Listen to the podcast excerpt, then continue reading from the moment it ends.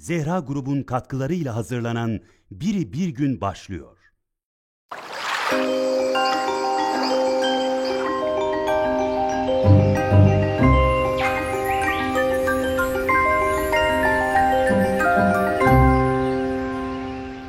Selamun aleyküm erenler ve dahi erenlere gönül verenler, hatta ve hatta yapacağı hayır işlerde şeytan karışmasın deyip acele edenler, öyle derler. Hayırda acele edin. Çünkü şeytan bir şekilde ona bir kulp takar. Bir imam arkadaş hutbede diyor, abi anlattım. Dedim ki bir işte Kur'an kursu var, camimiz var. Onun için çıkışta bir hayırlarınıza muhtacız, muhterem cemaat diye bahsettim. Namazı kıldık, tesbihat bitti filan. Bir, birisi geldi yanıma diyor. Dedi ki ya hocam ha bu işler ne kadar acayip işlerdir. Ne oldu, neymiş acayip iş? Sen dedin ki bu Kur'an kursuna ihtiyaç vardı. E o sıra niyet ettim, dedim oraya iki yüz lira vereceğim. Neyse kalktık, cumanın farzını kılmaya başladık. İçimden bir ses dedi, ulan yüz lira da yeter. Oturduk tesbihatı yapıyoruz, dua ediyoruz. Ulan elli lira neyine yetmeyin. Kalktım diyor, kapıya doğru seyrettim. Dedim ki yirmi lira da yeter. O görevlinin önünden geçerken şeytan bana dedi ki eskilerinden ver, eskilerinden ver.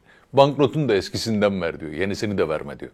Niyeti sabit tutmak lazım, hayır işte acele etmek lazım. Niye böyle dedim? dört beş hafta oldu, diyorum ki kendi kendime Serdar Tunçer, Serdar Tunçer, den bu tişörtlerini giyip çıkıyorsun kardeşim de Ümmet-i Muhammed'e hiç hediye etmiyorsun. Hediye et. Niyetim bu ama hikayenin içine bir giriyoruz. Kardeşim o lahuti iklim içerisinde, o muhabbet arasında da yorum yapanlardan üç kişiye den bu tişört hediye edeceğiz değil mi? Ayıp bir şey gibi geliyor, aklıma bile gelmiyor. Bu defa dedim en başında söyleyeceğim. Yapın yorumlarınızı, üç kişiye tişört mü olur, sweatshirt mi olur? Den budan bizim hediyemiz olsun. Efendim devri Osmani'de adamın biri bir gün bir savaşa gitmeye karar vermiş. Bu adamın adı Süleyman. Süleyman bir molla. Medresede ilim tahsil ediyor. Aynı zamanda bir derviş. Tekke mensubu.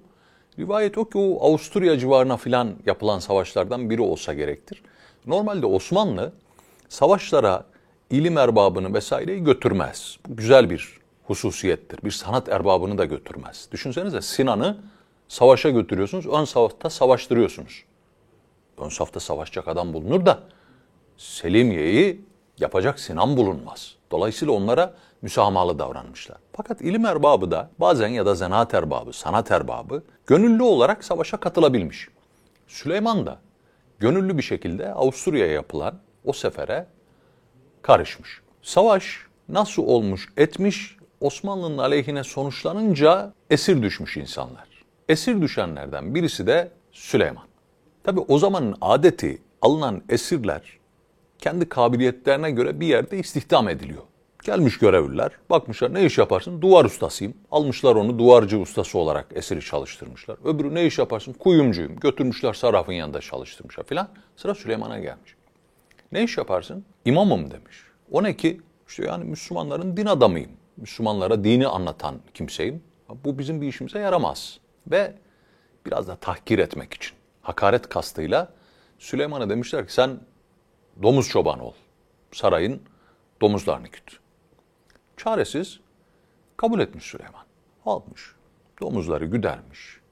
Bakar, eder, ilgilenir. Yani domuz necistir. Etin yenmesi haramdır. Ama öyle bir iklim, öyle bir şart, sen bunu yap dedikleri vakitte Süleyman hayır ben onu yapamam falan deme hakkı yok. Gidiyor domuzları. Bir Kur'an-ı Kerim'i varmış.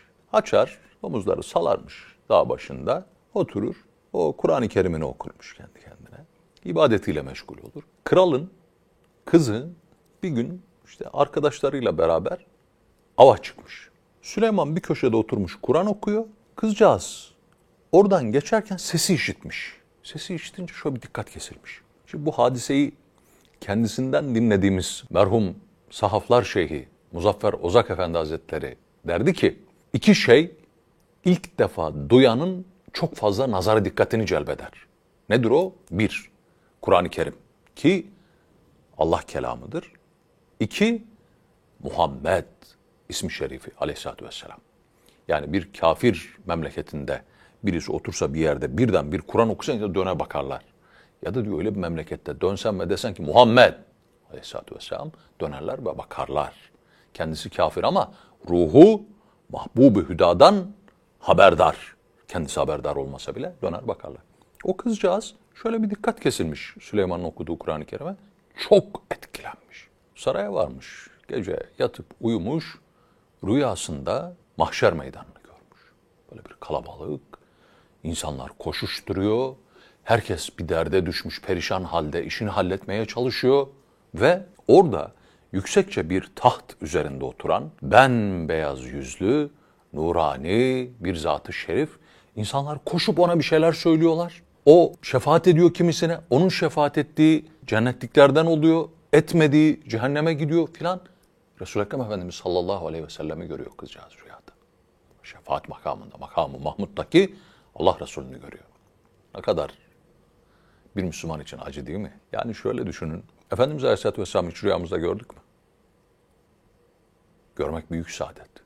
Rüyasında gören, zahirde görmüş gibidir derler. Kimilerine nasip olmuştur. Tekrar tekrar nasip olsun. Olmayana da tez zamanda nasip olsun. İnsan nasıl görür Allah Resulü'nü rüyada Aleyhisselatü Vesselam? Özlerse, iştiyakını artırırsa, salavat-ı şerifesini artırırsa, ona bir muhtaçlık hissederse, Efendimiz Aleyhisselatü Vesselam rüyasını teşrif ederler. Bir adam, Peygamber Efendimiz'i çok rüyada görmek istiyormuş. Bir türlü de olmuyor. Demişler ki filan yerde bir alim zat var, ona bir danış. Efendim demiş, vaziyet böyle böyle, ben ne yapsam Efendimiz Aleyhisselatü Vesselam rüyamda görürüm? Kolay evladım demiş, git üç gün boyunca tuzlu yiyecekler ya. Allah Allah. Sen dediğimi yap demiş. Üç gün boyunca tuzlu yiyecekler ya. Suyu da mümkün olduğu kadar az iç. Üç gün sonra adam gelmiş. Efendi Hazretleri demiş, ben Efendimiz Aleyhisselatü Vesselam rüyamda göremedim. E ne gördün peki rüyanda? Sabahlara kadar deryalar, denizler, göller, suların içinde de. Ya demiş, tuzluyu yedin, yedin, yedin, suya susadın. Eğer suya duyduğun ihtiyaç gibi Allah Resulü Aleyhisselatü Vesselam'a muhtaçlığın olsaydı, rüyanı o teşrif edecekti. Acıdır. Bir Müslümanın Resul-i Ekrem Efendimiz Aleyhisselatü Vesselam'ı ölmeden evvel rüyada görememesi, o Müslümana ızdırap olarak, çile olarak, dert olarak yetse gerektir. Düşünün ki Allahü Teala için diyor ki, dünyada görmeyen ahirette göreceği bir şey yoktur. E, onun Habibi Edibi Aleyhisselatü Vesselam'ı Mevla nasip etsin de görelim.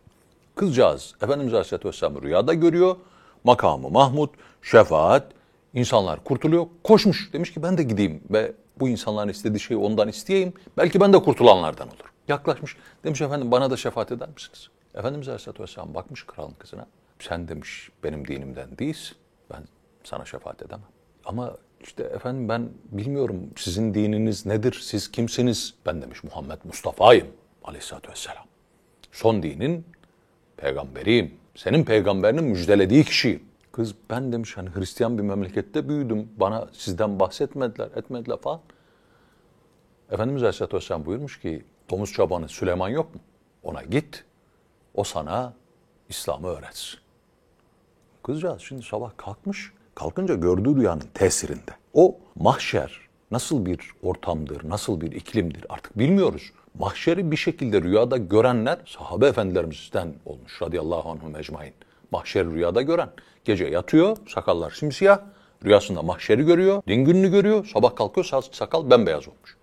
Muzaffer Efendi Hazretleri öyle de tık tık tık tık tık tık tık bembeyaz olur saç sakal. Nasıl gece siyahtı? Olur o anın dehşetinden, o anın halinden. Kızcağız da rüyada görünce çok tesirinde kalmış rüyanın. Sabah olmuş, kalkmış, varmış domuz çobanı Süleyman'ın yanına.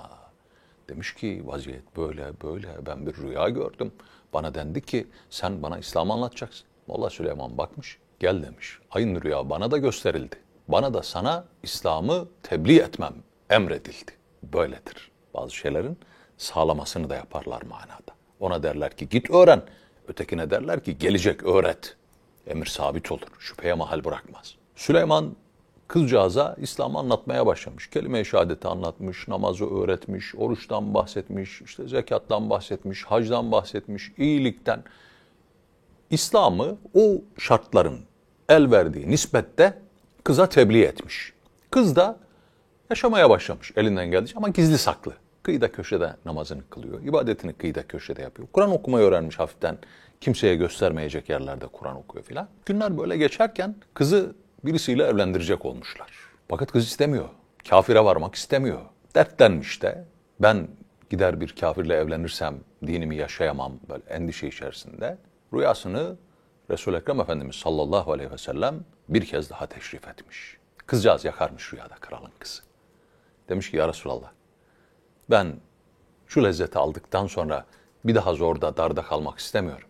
Beni evlendirecekler bir kafirle. Beni yanına al. Resul-i Ekrem Efendimiz Aleyhisselatü Vesselam da olur demiş. Seni yanıma alacağım. Bir gün ömrüm var. Kız sevinmiş. Aynı Fatıma validemizin radıyallahu anha sevinci gibi. Hani Efendimiz sallallahu aleyhi ve sellem alemi cemali teşrifinden az bir zaman önce Fatıma validemizi yanına çağırır, kulağına bir şey söyler, annemiz mahzun olur. Bir şey daha söyler, annemiz tebessüm eder. Ne söyledi Allah Resulü? İlk söylediği, kızım ben gidiyorum. Vade tamam oldu. Annemiz çok üzülmüş. Sevindiği ne? Yakınlarımdan bana ilk kavuşacak olan sensin. Öleceğinin haberini duyunca sevinen bir Hazreti Fatıma. Aynı onun gibi kızcağızda bir gün ömrü kaldığını duyunca sevinmiş, sevinç içerisinde.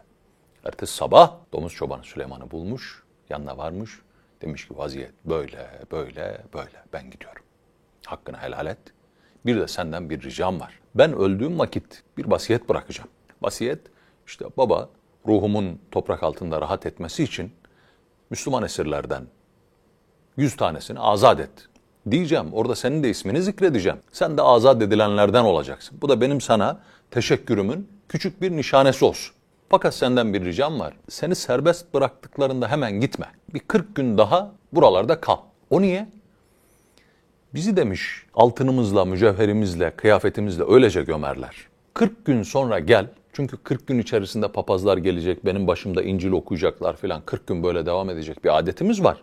Sen kırk gün bekle, kırkıncı gün gel, benim kabrimi kaz. O bana taktıkları mücevherleri, altınları vesaireyi, elmasları, pırlantaları al. Onlarla benim adıma İslam diyarında bir cami yaptır. Hay hay demiş Süleyman. Hakikaten rüyadaki tebşirat yerini bulmuş. Emri hak vaki olmuş. Kızcağız ertesi gün vefat etmiş. Vefat edince bakıyorlar bir vasiyeti var. Babasına götürmüşler. Kral vasiyete bakmış. Babacığım işte benim rahat etmemi istiyorsan Müslüman esirlerden yüz tanesini serbest bırak. Bu insanlık için de iyi bir şeydir. Böyle bir yap bir güzellik. Yap bir güzellik. Yap bir güzellik demiş. Tabi orada domuz çobanı Süleyman'ın da ismini zikrediyor. Kral kızının vasiyetidir diyerek Müslüman esirlerden yüzünü serbest bırakmış. Süleyman da serbest bırakmış. Süleyman kırk gün aynen kavilleştikleri gibi oralarda oyalanmış. Hemen dönmemiş memleketine. kırk gün oralarda oyalanmış. kırkıncı gün gitmiş. Papazlar vesaire çekildikten sonra kızcağızın mezarını kazmış. Açıp mezarı baksa ki bir de ne görsün? Mezarda hocası yatıyor.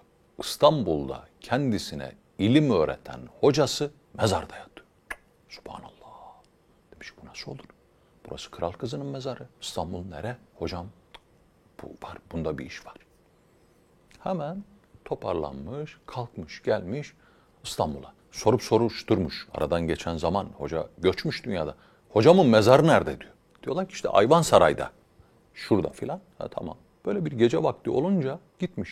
Hocasının mezarını açıp baksa ki kralın kızı o mezarda yatıyor. Üstünde aynen dediği gibi mücevherleri, pırlantaları, altınları filan. O altınları, mücevherleri almış, mezarı güzelce kapatmış ama içine de bir dert düşmüş. Ya bu adam elli sene boyunca Kur'an okuttu, ilim öğretti, ders anlattı. Ne oldu ki onu o Hristiyan mezarına gömdüler? Hadi bu kızın buradan kalkıp gelip Müslüman mezarına... Böyle şeyler olurmuş. Adam ki imansız ama Müslüman mezarlığına gömülecek. Oraya okunacak fatihalardan nasip olacak. Takdir-i hüda Mevla nasıl yapar? Keyfiyetini bilmeyiz ama yapar. Onu oradan kaldırır, fatihasız bir mezarlığa koyarmış. Açıp kim bakacak toprağın altına? Ama birisi var, iman sahibi. Fakat kefere mezarlığına gömülecek, ne fatiha okuyan olacak ne birisi. Onu da oradan alırlar, getirirler, Müslümanın mezarlığına koyarlarmış. Toprağın altında genel okunan fatiha ona da hediye olarak gitsin diye. Şimdi adamcağız bunu biliyor. Bu kız burada da acaba hoca niye orada? Bunu merak ediyor. Bu adam alim bir adamdı. Talebe yetiştirirdi. Kur'an okurdu. İbadetinde taat. Buna bir iş var demiş. Ertesi sabah kalkmış. Hocasının evine gitmiş. Hacı anneye kapıyı açmış. Selamun aleyküm hacı anne. Ve aleyküm selam evladım. Başınız sağ olsun. Allah rahmet etsin. Allah razı olsun yavrum. Bir şey soracağım demiş. Hocamın ibadetinde, taatinde filan böyle bir, bir şey var mıydı? Bir eksiklik yapmadığı, ne bileyim azıcık savsakladığı bir şey. Yok demiş evlatçım, hani abdestini alırdı, beş vakit namazına riayetkardı, Ramazan gelince orucunu tutardı, zekatını verirdi, ibadet, taat, memurat manasına ne varsa onu yapardı. E menhiyat, hani bir günahı, bilmediğimiz bir şeysi falan. Yok, yok demiş, orada da gayet dikkatliydi filan. Sen niye soruyorsun? Bir merak ettim de hani onun için baktım bir bir şey vardı demiş. Belki o. Hayır olsun, ne vardı? Bizim efendi demiş. Bazen böyle şaka yollu filan gusüle laf ederdi. Nasıl laf ederdi hacı anne? Yani derdi ki hani bu bütün vücudu böyle yıkamanın ne alemi var? Bunu aklımla izah edemiyorum derdi. Bu böyle akla gelecek, akla sığacak bir şey değil. Bir sepet elması olsa insan içinden bir tanesi çamura düşse sepetin tamamını mı yıkar? O bir tane yıkadım mı temizlendi. Gusül böyle bir şey yani aklıma yatmıyor falan derdi.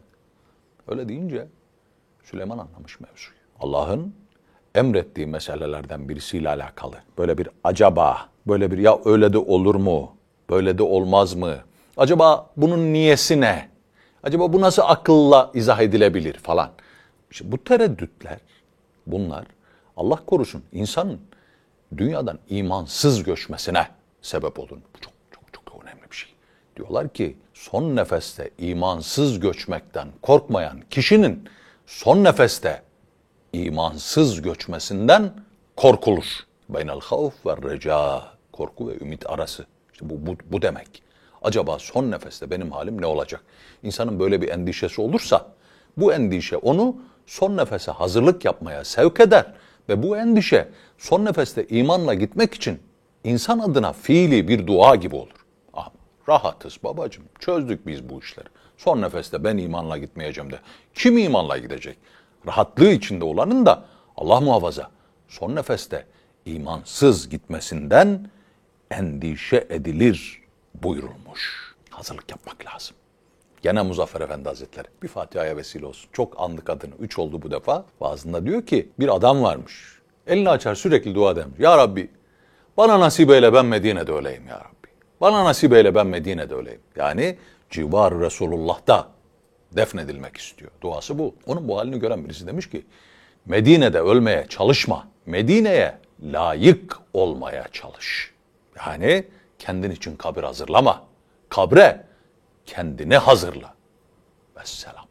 Mevla kabre kendini hazırlayanlardan. Medine-i Münevvere'nin sultanına layık olmaya çalışanlardan. Son nefeste imansız gitmek endişesini muhafaza ettiği için son nefeste imanla gidenlerden olmayı cümlemize nasip etsin. Eyvallah.